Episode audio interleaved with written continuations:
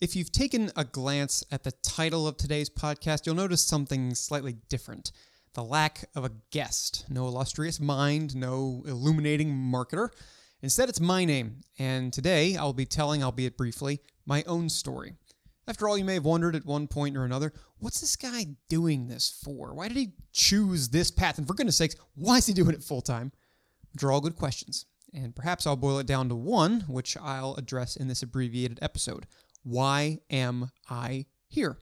So, if you'll allow me, let's dive into a slightly different version of Authentic Avenue.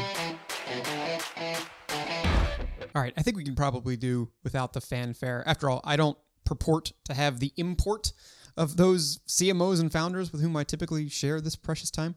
And what's more, I tend to believe that my authentic story carries none of the, the flourish or the flash that many of the Fortune 500 names I have the pleasure of featuring do. This one's just me, just Adam.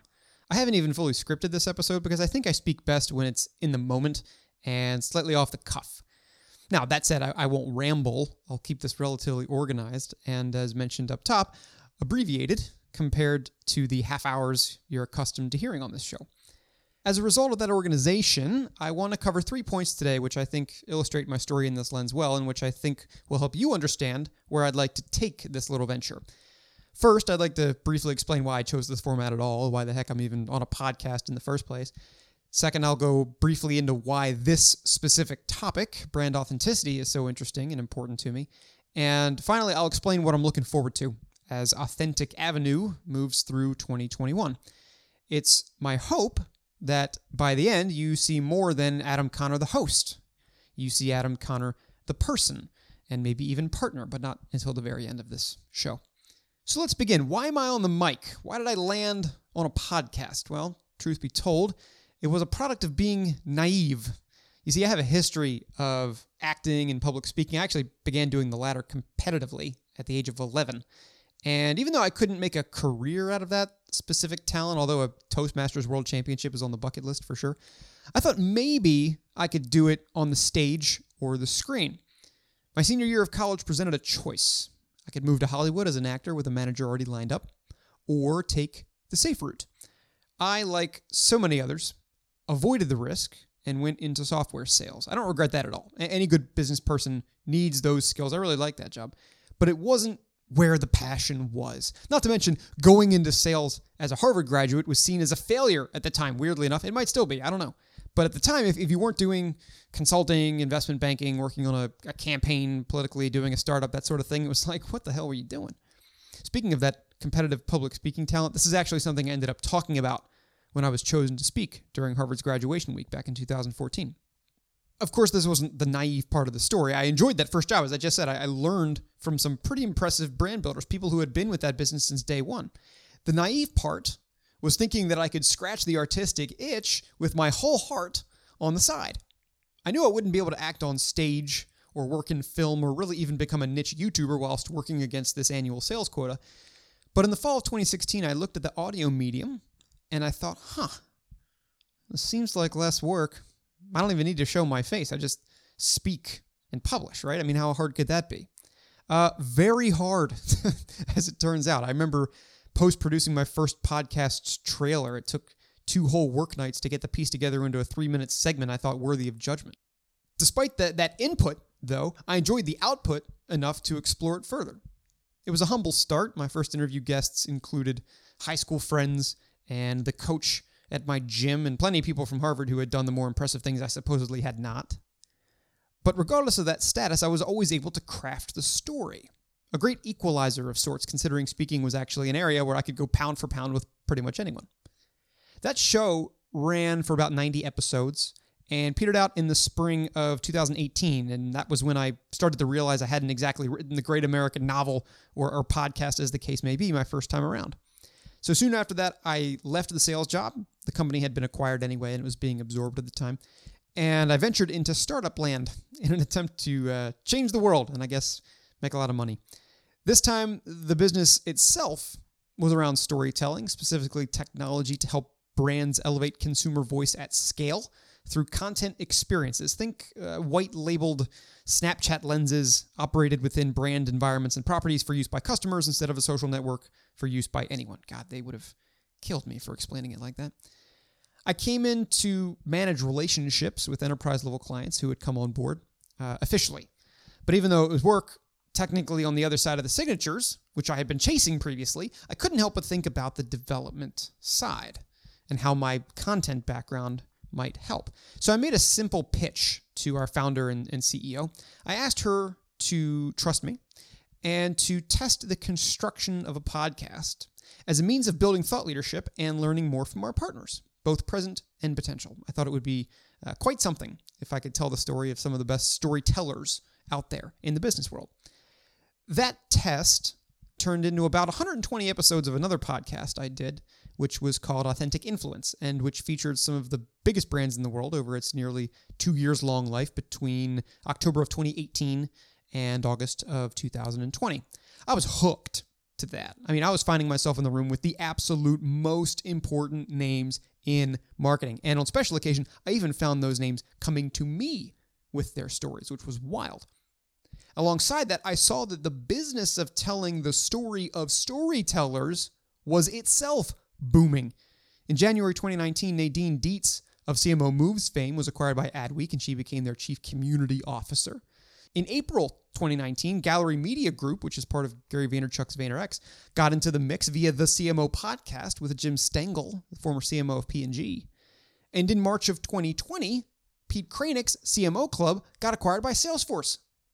Now, I, I admired all these people greatly. I looked up to them. I, I tried to emulate them, and I hoped to someday reach their level of success.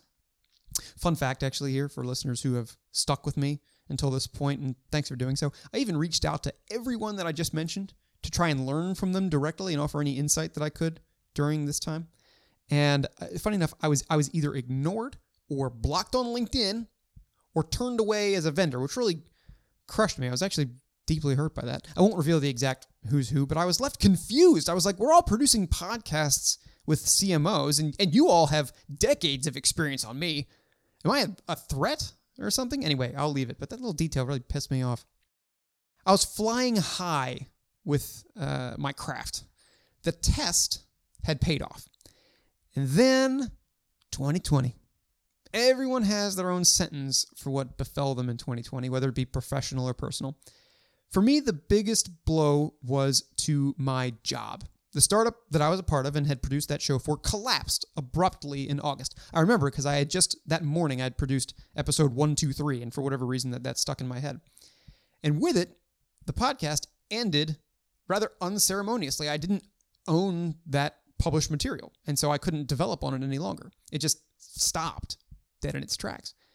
That hurt nearly as much as being spurned by the role models in my space. There was one silver lining. Because sure, my content was gone, and sure, the safe paved path which I'd chosen upon graduation had forked and reduced to gravel. But as it diverged, a few of the skills I'd been compounding converged. One, I could run an interview just about as well as anyone out there, my opinion. Two, as a startup employee, I was prepared for the worst, and I was learning how to be scrappy all the while. And three, I now had two chapters of experience in building a business for someone else. You might know where this is going, but the, the trail forward was actually quite clear. I couldn't let the craft go.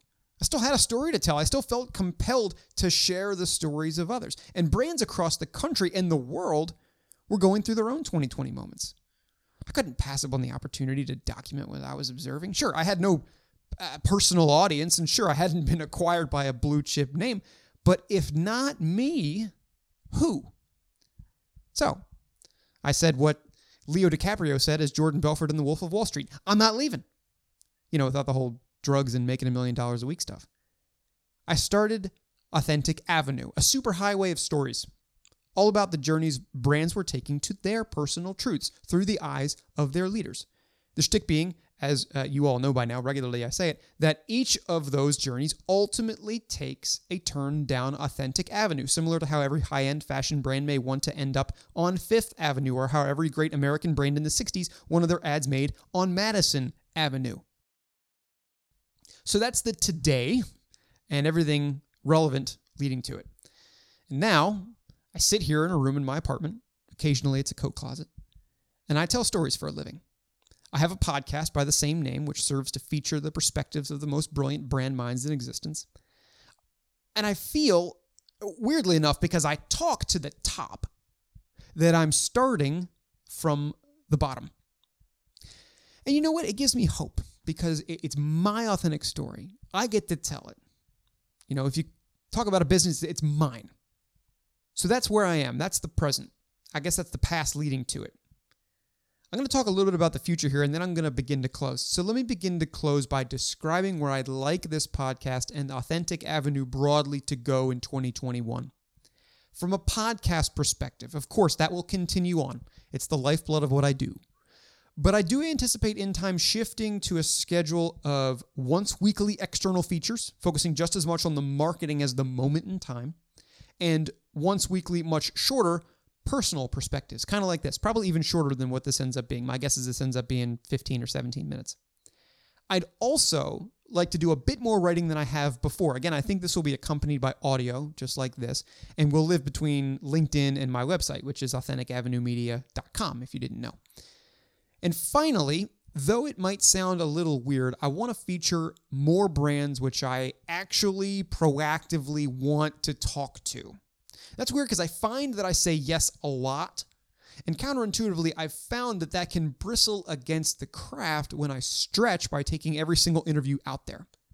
Now, this change might not be obvious to you, the listener, at first, but I'm hopeful that over time it will reflect a refreshed enthusiasm for the guest, which they they deserve from me.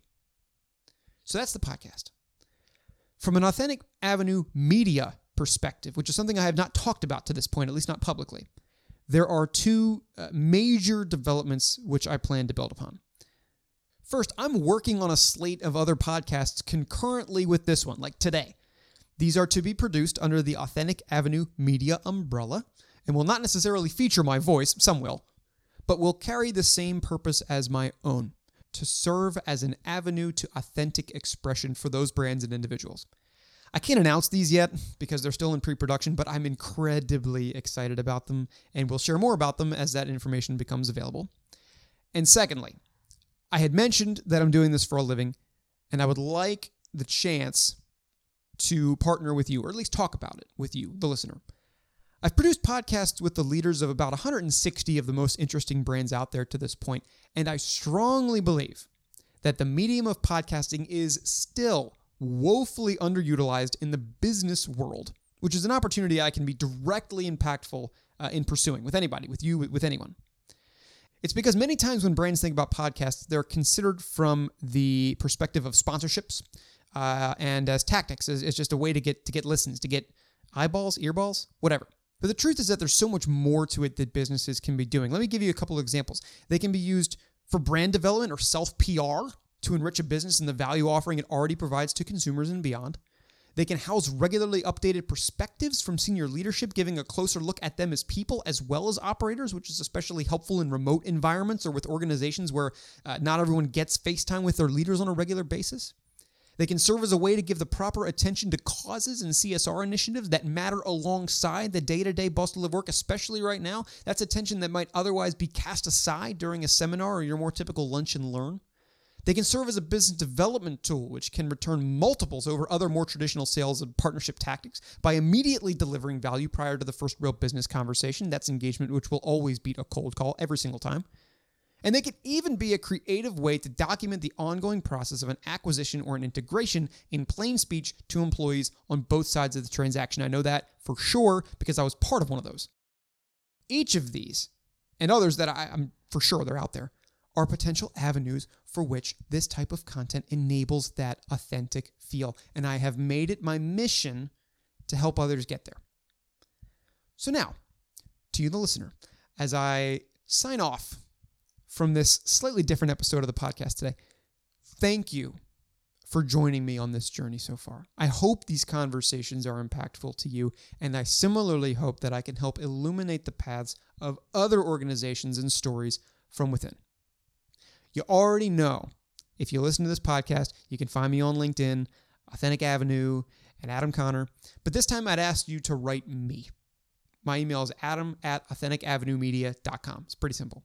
I want to hear from you directly. I want to know if this content is helpful, or perhaps even better, I want to know if it's not. I want to know if I can help in any way with what you're doing. Above anything, I just want to hear your voice as you have heard mine, even if just to say hello. So that's the bully pulpit. I'll get off of it. And uh, finally, I'll stick to the old ways, I guess, and round out by saying that until I get real again with you, thanks for taking a walk with me down Authentic Avenue, and I will see you next week.